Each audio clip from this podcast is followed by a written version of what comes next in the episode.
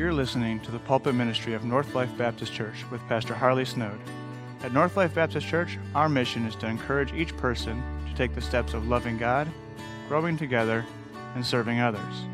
If you would like more information about our church, please visit our website at www.northlife.church. Now, stay tuned for today's message. It's amazing, isn't it, how much we pursue other things. We think something else is going to satisfy and going to fulfill us. And um, man, what a reminder tonight. Great truth. If you will, Galatians chapter 5 this evening, or I'm sorry, Galatians chapter 3. And as you're turning there, um, in your bulletin, just want to make you aware of something that we're adding tonight to our observance of the Lord's table. If you notice on the last inside page that's in white, so you see some announcements on this page here on the left. You'll see tonight that we have a brief responsive reading that we're going to do right before we observe the Lord's table. So hopefully you have the bulletin with you tonight. If not, you can pick, uh, peek off the page of someone near you, but I will lead us in a brief responsible, responsive reading that will kind of be what transitions us from our invitation time or prayer time of preparation uh, and then into the observance of the Lord's Supper. And so uh, that's something new tonight we're adding. So just make a note of that if you will and be prepared to read out where it says um, there's the leader and then there's the church family response. Uh, be ready, if you will, to participate in that. All right, Galatians chapter 3 this evening. We're going to begin in verse 15 and work our way down through the balance of the chapter and uh, study on the text as well as how it brings us to prepar- preparation for uh, the Lord's table tonight. Verse 15. Brethren, I speak after the manner of men, though it be but of man's covenant, yet if it be confirmed, no man disannulleth or addeth thereto. So we're talking about how grace and the law, the promise to Abraham, how all of these things intersect uh, around the grace of God. Verse 16 Now to Abraham and his seed were the promises made. He saith not into seeds as of many, but as of one, into thy seed, singular, which is Christ. In this I say that the covenant that was confirmed before of God in Christ, the law which was 430 years after, cannot disannul that it should make the promise of none effect. For if the inheritance be of the law, it is no more of promise, but God gave it to Abraham by promise. Wherefore then serveth the law? It was added because of transgressions, till the seed should come, that is Christ, should come to whom the promise was made, and it was ordained by angels in the hand of a mediator. Now, a mediator is not a mediator of one, but God is one. We'll unpack these verses in just a moment. Is the law then against the promises of God? God forbid. For if there had been a law given which could have given life, verily righteousness should have been by the law. But the scripture hath concluded all are under sin, that the promise by faith of Jesus Christ might be given to them that believe. But before, before faith came, we were kept under the law, shut up under the faith, which should afterwards be revealed. And then this familiar analogy in Galatians, verse 24 Wherefore the law was our schoolmaster to bring us unto Christ, that we might be justified by faith. But after that faith has come, we are no longer under a schoolmaster, for ye are all the children of God by faith in Christ Jesus. For as many as, of you as have been baptized into Christ have been put on Christ, have put on Christ. There is neither Jew nor Gentile, neither bond nor free there is neither male nor female, for ye are all one in Christ Jesus. And if ye be Christ, then are ye Abraham's seed and heirs according to the promise. And so we've been looking at the grace of God plus nothing, adding nothing to the grace of God. And of course, tonight, as we prepare for the observance of the Lord's table, we don't want to in any way convey a vibe of sacrament, um, that there's some means of grace in what we're about to observe or something else that we add to the grace of God. And so I'll look at tonight grace reasoned. And I love how Paul reasons through this tonight. Let's pray. Father, thank you for your word.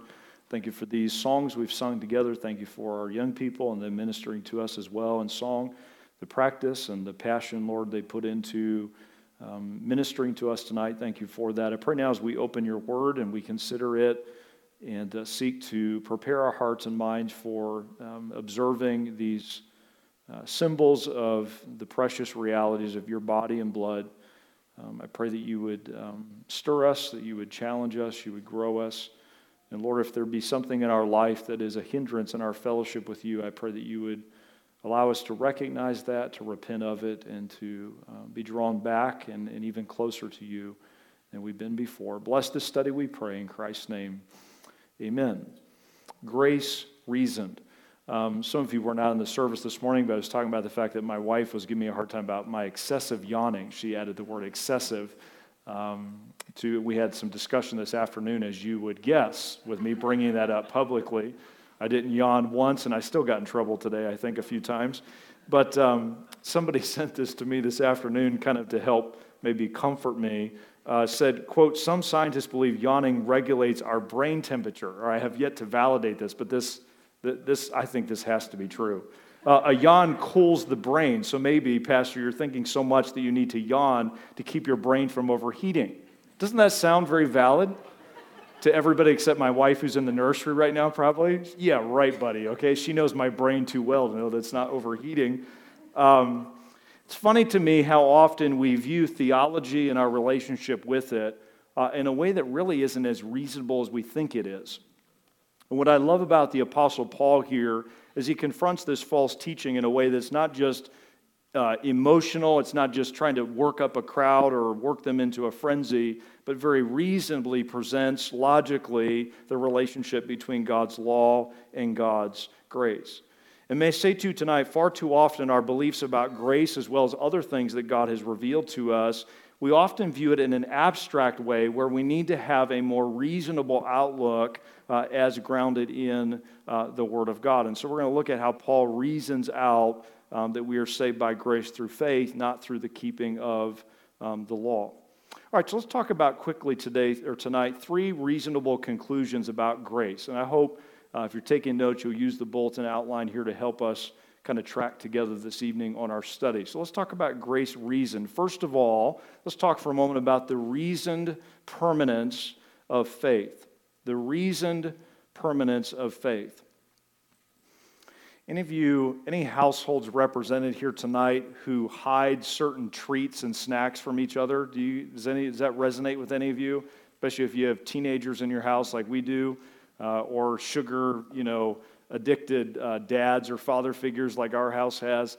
Um, I heard a wife who said, I, she was trying to describe herself as a wife, and she said this, I'm the type of wife who will help my husband look for his chocolate that I've already eaten. I will actually help him look for it, okay? Now, what we're going to gather tonight around this table, the, the Christ that we're gathering in his name, we can, unlike maybe our family, we can trust him, okay? He's worthy of our faith. And I think one of the areas where we struggle with our view of God's grace, this is just being very blunt tonight, we treat God like he's the other people who disappoint us, the other people who fail us. And our hesitancy to go all in on trusting in the grace of God alone is because, to be honest with you, we don't trust God as much as we claim we do.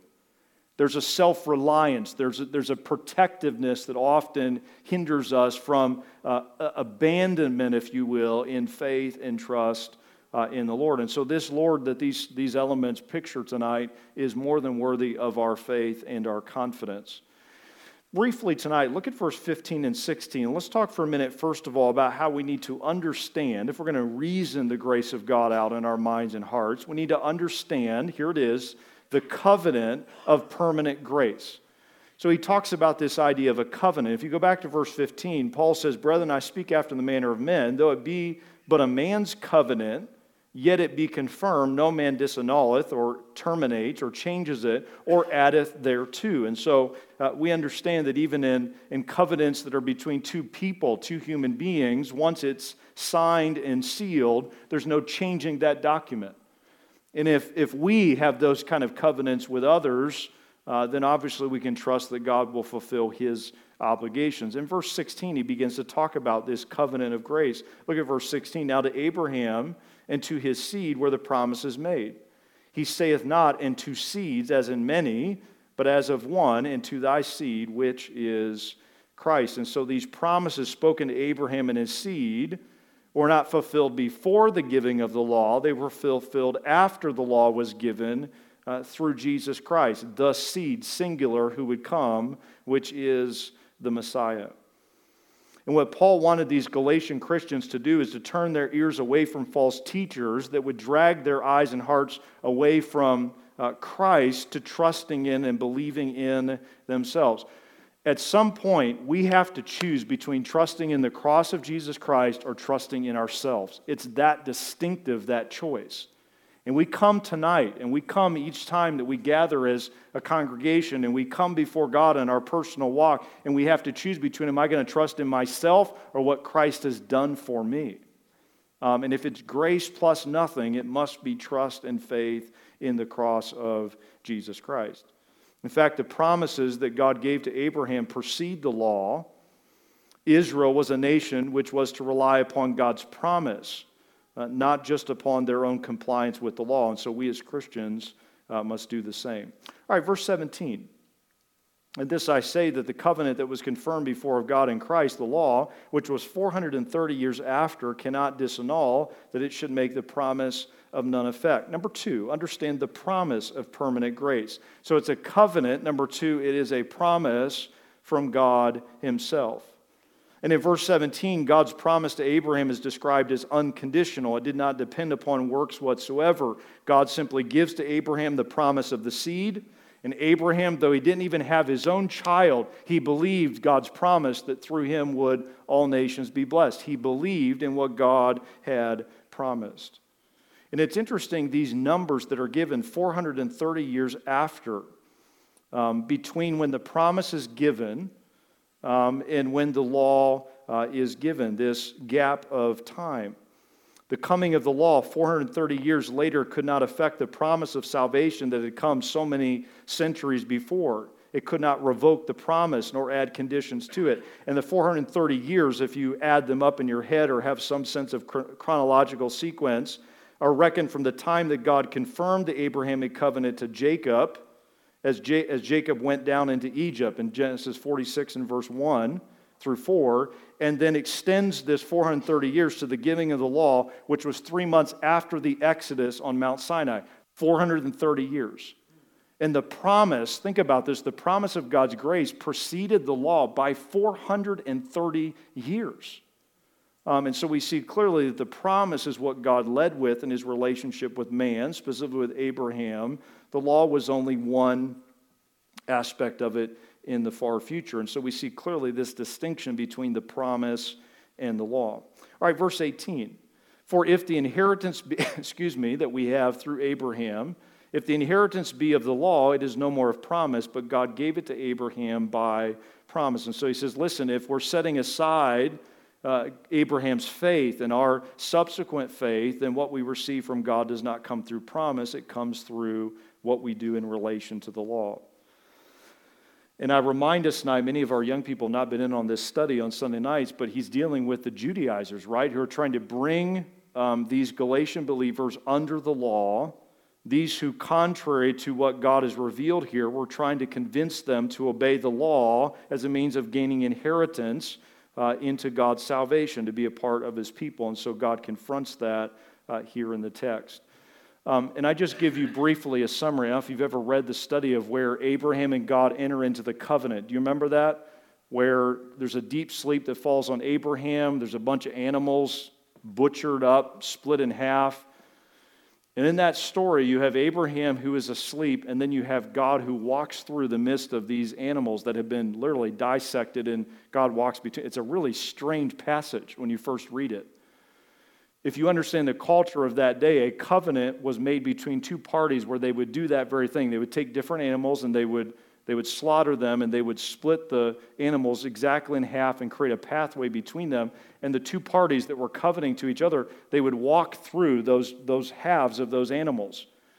And the, the, um, what was being uh, inferred or being kind of alluded to was the same happened to me if I fail to comply with this covenant we are making. What's happened to these animals, let that be done to me. What's interesting, though, about the covenant between God and Abraham is only one person walks between those animals, right?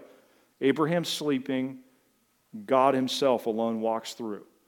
And so the covenant rests not upon what we do or don't do, it rests upon the character of God, his promises to his people. Isn't that so freeing tonight? Um, not, not in license, but in liberty to rest in and to rely upon the promises of God. Everything that we have from God is only ours because God promised it and God delivers on it. We don't earn it, We don't keep it by something that we do or don't do. These promises rest in the grace of God. And so we have this sense of promise that is given. In fact, later, God did die to deliver on this, this covenant, did he not? His son. Um, and so we see clearly the parallels between that tradition of the covenant in Abraham's day and how God presents it through his promise to his people. Um, I was thinking of, of stuff that sticks or perseveres, and I remember growing up, we had some uh, friends of our family that my parents have known for a long time. I uh, live in the Mansfield area, and she just texted me recently. Her husband just passed away, dear family. But they had kind of a quirk, they were quirky people, and I mean that in the best way possible. It's probably why we were friends with them, the Snowd family. And um, in their kitchen, they had, so their, I can't visualize all their kitchen. I just remember off to one side of their stove was a wall that had this really funky texture to it. Have I I don't know if I've shared this story before, where they would, when they, we always had spaghetti when we were there. That's how I remember this. And they would take the spaghetti after they boiled it, and the way they knew if it was done is they would fling a spatula. Have you heard of people doing this? Fling it up against the wall. If it's stuck, it's done. If it doesn't, run it another couple minutes and then do it again. And I remember watching them do that. And then what they would, they, they didn't clean it off. They would, they would just run through a few months of spaghetti for however many meals, they would paint over it and start over again. And so there was this weird, like 3D texture to it that was just very interesting, okay? And I just, I remember that wall for some reason. It, it stuck. Can I say to you tonight that what we're about to observe for the umpteenth time for many of us, and for some, maybe this is your first observance of the Lord's table, for the last several thousand years, nothing has changed. In fact, we could go back further than a few thousand years. It has always been by grace through faith because of the promises of God, not the performance or the lack thereof of God's people. It rests in His promises. And so may we gather tonight with that confidence in the promises of God and the permanence of uh, our faith. All right, go to verse 19. Let's spend a moment here as well. Wherefore then serveth the law? What's the point of it if it doesn't save us? It was added, Paul says, because of transgressions, till the seed should come, to whom the promise was made, and it was ordained by angels in the hand of a mediator. All right, number two, let's talk for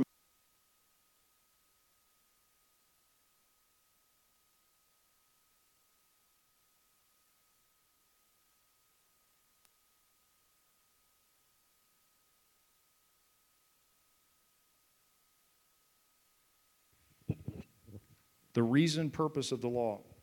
Um, look, if you will, here, verse 19. So we see in this text that there's a there's a there's a um, there's kind of some wording here that's a bit confusing, but if you'll stick with the process of Paul's reasoning, you'll see here the purpose of the law. Paul begins to unpack. So basically, the question is this: Is the law then of no purpose? What? Why did God give it if it does not save us?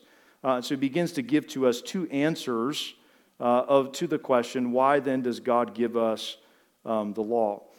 Um, somebody was talking about, have you ever been in a situation where someone's trying to be in charge and no one's listening to them? Um, it, it, it, it makes me feel like I can commiserate with them now and then. No offense, but there's times that, hey, I, I think I'm in charge, or at least I thought I was, but nobody's listening. And um, someone had this description. I think this is good. Someone said, morality without God is as weak as a traffic law when the policeman is on foot. Okay? Like a policeman on foot is going to have a hard time enforcing those laws. And the same thing is true with the law of God. Without God, without Him in the mix and His purpose in it, the law is of no uh, significance. And so here Paul talks about the purpose of the law. All right, let's talk about two things that we would not have that are really gifts from God if we did not have the law. Number one, jot this down. Understand the conviction of purposeful grace. So God uses the law to bring conviction where we feel sorrowful. We realize we've fallen short of God's standard. And so the purpose of the law is a, is a gift from God in that it brings to bear in our hearts this conviction. The law was added to what God had promised. It was not to replace the promise or to replace um, the grace that God had offered to Abraham.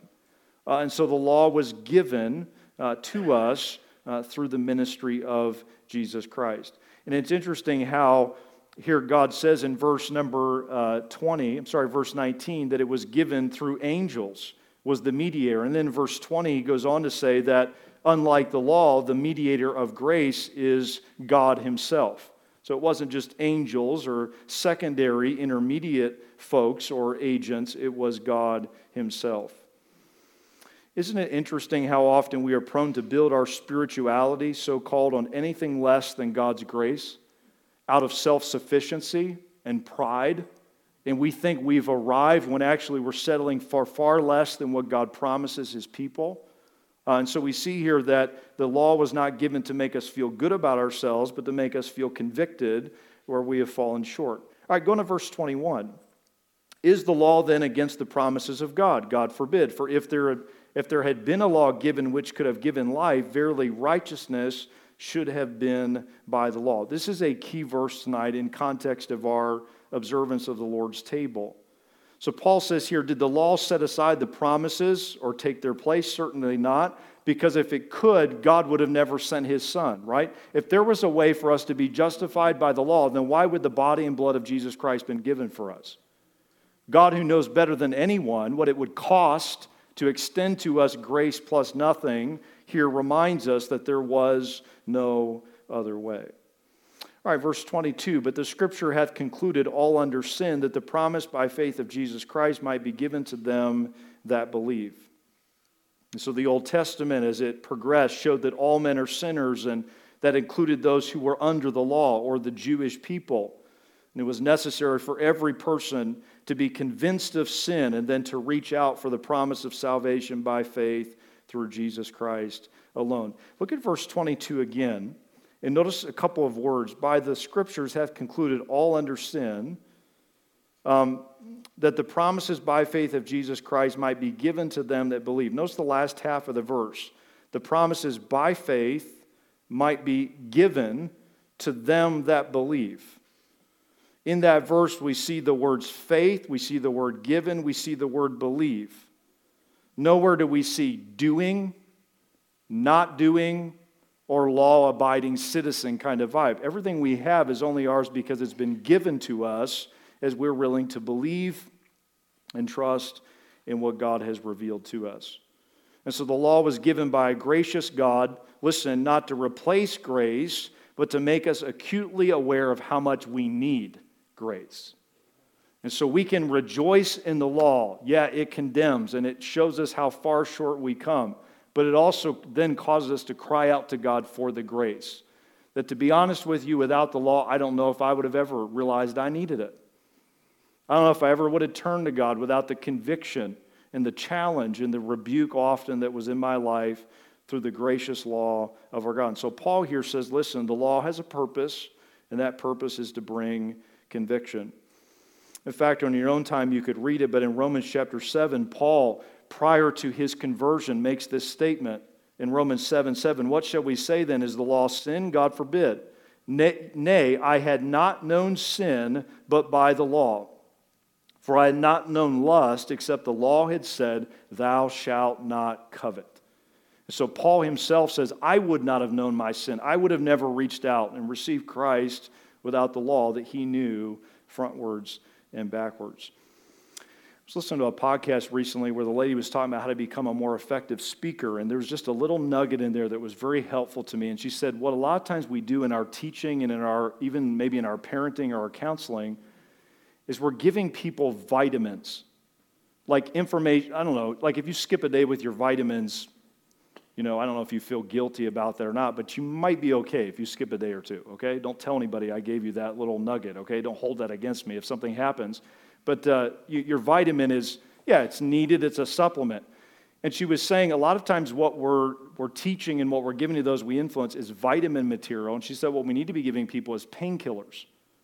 Like you skip your painkiller that is properly prescribed, you're going to know it, right? And can I say to you tonight, the law is not a vitamin kind of concept. It's reminding us of the gnawing pain and the emptiness we'll always have until we reach out for and receive by faith the grace of God alone. And I'm grateful tonight that God has given us such a purposeful law. All right, go to verse 23. Let's talk about a second purpose of the law that is so important as we experience relationship with Christ and his grace. Verse 23 But before faith, we were kept under the law, shut up under the faith which should afterwards be revealed. All right, number two, understand the preparation of purposeful grace. So it convicts us. Number two, it prepares us to be ready to receive the grace of God. Um, the other day, somebody sent me this little submission to Reader's Digest. It was a lady who had just become, uh, she was working in a nursing home uh, facility. Um, she said, It was my first night caring for an elderly patient. This just cracks me up thinking about this logistically. When he grew sleepy, I wheeled his chair as close to the bed as possible, and using the techniques I learned in school, grasped him in a bear hug to lift him onto the bed, but I couldn't clear the top of the mattress. So I grabbed him again, summoning all my might, and hoisted him onto the bed. So she goes through all this wrestling with this patient, trying to get him into bed. Uh, when the night shift nurse arrived, she recounted, uh, she told the lady what she had done, and the night nurse said, That's funny, uh, kind of looking puzzled. Usually I just ask him to get in bed, and he does. just thinking about the guy, kind of half, what are you doing? Half waking up. Um, maybe a little more preparation or training needs. At least ask the gentleman before you bear hug him into bed do, do you need help or something to that effect? Aren't you thankful that God doesn't just he doesn't just reach out and grab us with his grace, he actually prepares us to be able to receive it. And one of the ways that he does that is through the ministry of the law. It prepares us to receive the grace of God in a way that we can absorb it and apply it. And so, verse 23 here, he talks about this faith, which is the, the, the death, burial, and resurrection of Christ and the preaching of the gospel from Pentecost forward, and this age of faith, this age of grace. And God prepared the Jewish people to be ready to receive that in this time and in this way. Uh, verse 24 Wherefore the law was our schoolmaster to bring us unto Christ that we might be justified by faith. Um, and so the law here is, is pictured as a tutor or a schoolmaster. Um, in, in, the culture of this day, they were called uh, pedagogues, is actually the word here. Uh, would have been the, the, Greek word that would have been referenced of this, this individual. They were uh, often very strict discipl- disciplinarians. Uh, they were charged with guarding the children from the evils of society and giving them moral training and upbringing. Um, and so Paul uses this analogy that the law's function was to to train us and to bring us up until we were ready to receive by faith the grace of God.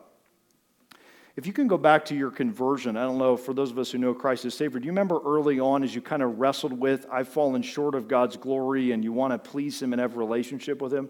Many of us began that journey by trying to fix ourselves, right?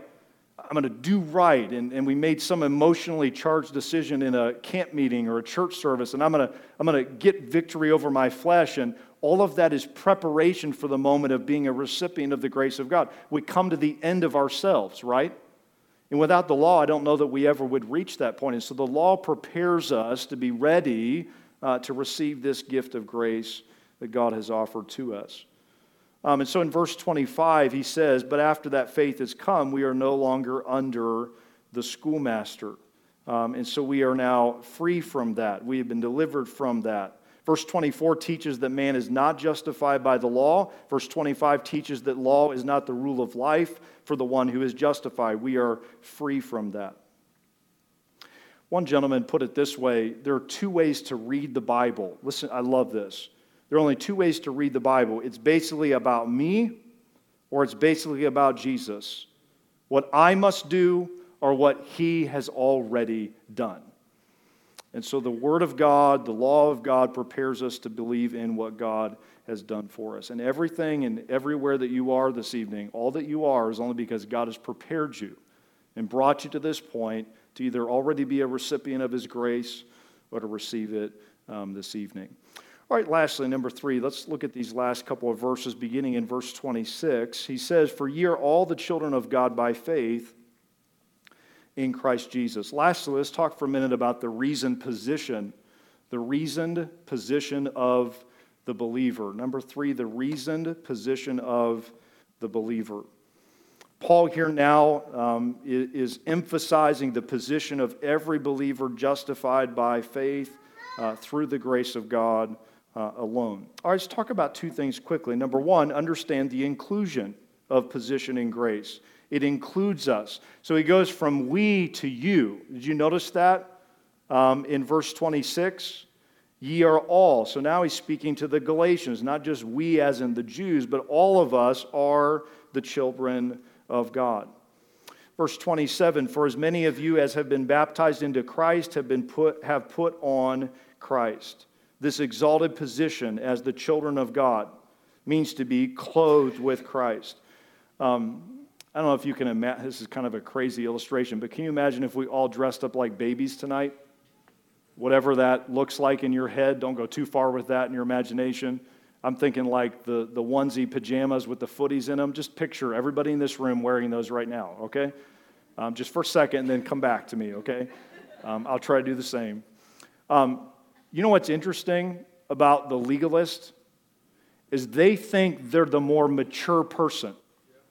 I, I, have I've, I've a, I'm, I'm at a different level than you peons. Listen to me. The most immature view of God, His law, and His grace is legalism. The mature uh, view of grace uh, is that which frees us and that which grows us and matures us. In Roman society, when a youth came of age, he would be given a special toga which admitted him into the full rights of the family, the state, and indicated that he was a grown up son. So the Galatian believers here, Paul says, have laid aside the old garments of the law, have put on the robe of Christ's righteousness, which grants them full access to God. Why would they go back to baby clothing when they were under the tutorship, if you will, of the law? So leave that behind, brethren, and lean into the maturity and the, the inclusion of God's grace that positions us as sons, full grown sons, maturing in the grace of God. All right, verse 29. We'll come back to verse 28 as we land tonight. And if you be Christ, and if you will, since you are Christ, then are you Abraham's seed and heirs according to the promise. And so the Galatians here uh, are being challenged that they are not to become Abraham's seed by keeping the law. Uh, Paul says here they are a part of Christ's seed by faith through grace alone. That's all it takes to inherit all of God's blessings. So tonight, may I say this to you there's no religious hoops you have to jump through to observe this table, to enter into the realities of what it represents and symbolizes. You have to simply receive God's grace by faith alone. There's nothing else that's required. It is grace plus nothing. All right, let's end tonight in verse 28, and we see a second reference to our position. And I love this verse, it's been often misconstrued in our day but some rich truth here. Verse 28 There is neither Jew nor Greek, there is neither bond nor free, there is neither male nor female, for ye are all one in Christ Jesus. Number two, understand the unity of positioning grace. Understand the unity of positioning grace. Know if you've ever been in a restaurant. I'm thinking especially of a restaurant, and there's some obnoxious brat that the parents won't rein in. Maybe it's your own kid and you've just given up. I don't know. But the other day, I'll show you the picture, and then here was the caption, all right? So here's a couple of gals laughing. Here, here was the caption. When that annoying kid running around the restaurant finally hits his head and starts crying.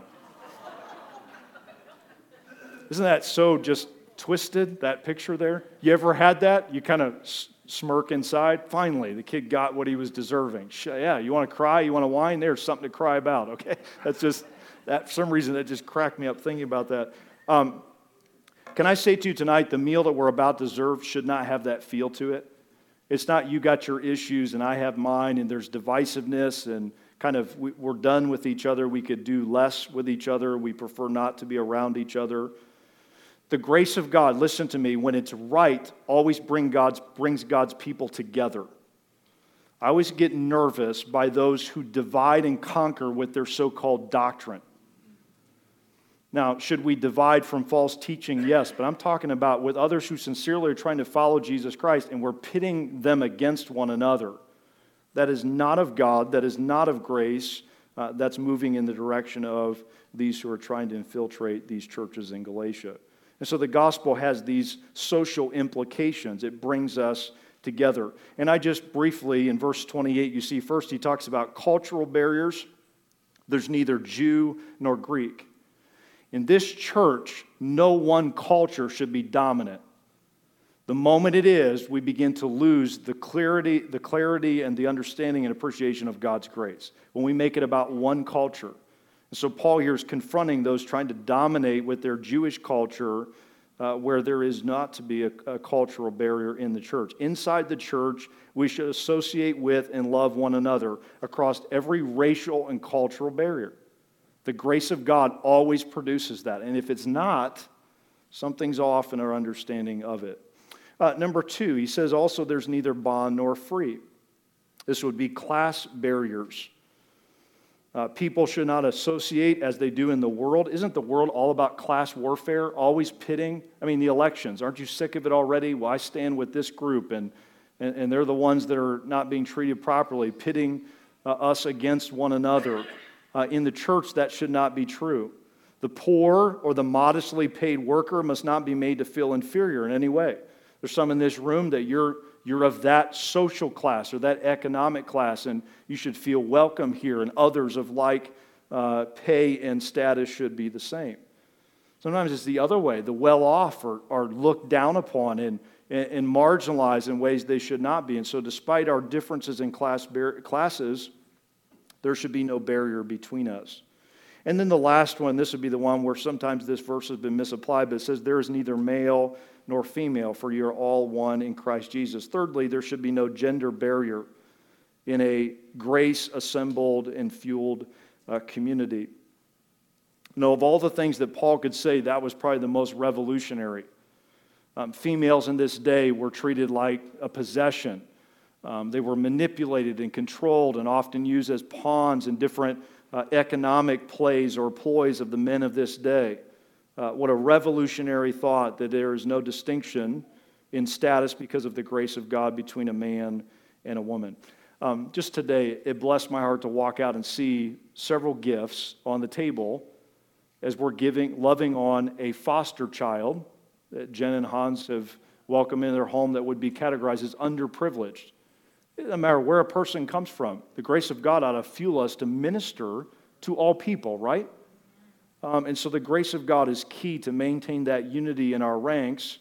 Uh, to abandon it is to compromise that same unity. And so our unity or lack thereof will be in direct proportion to how much we are trusting in the grace of God versus personal merit, personal identity. Uh, may we allow the grace of God to set the tone as we observe tonight. You and I do not need legalistic props or procedures to attain position freely offered to us by faith through grace. Where are you tonight living, trying to prop up your own position or asking others to do the same before God and in the church that needs to be abandoned? And so we see tonight the Lord's Supper is a reasonable uh, gathering, reasonable because it is built upon the grace of God, not the law of God. Question tonight, and we'll pray, give you a moment to process God's truth in your life as we prepare to observe tonight. Will you choose to live in grace plus nothing by appreciating fully the reasoning of permanence of faith, purpose of the law, and the position of the believer? Let's pray together. Father, thank you tonight for your word.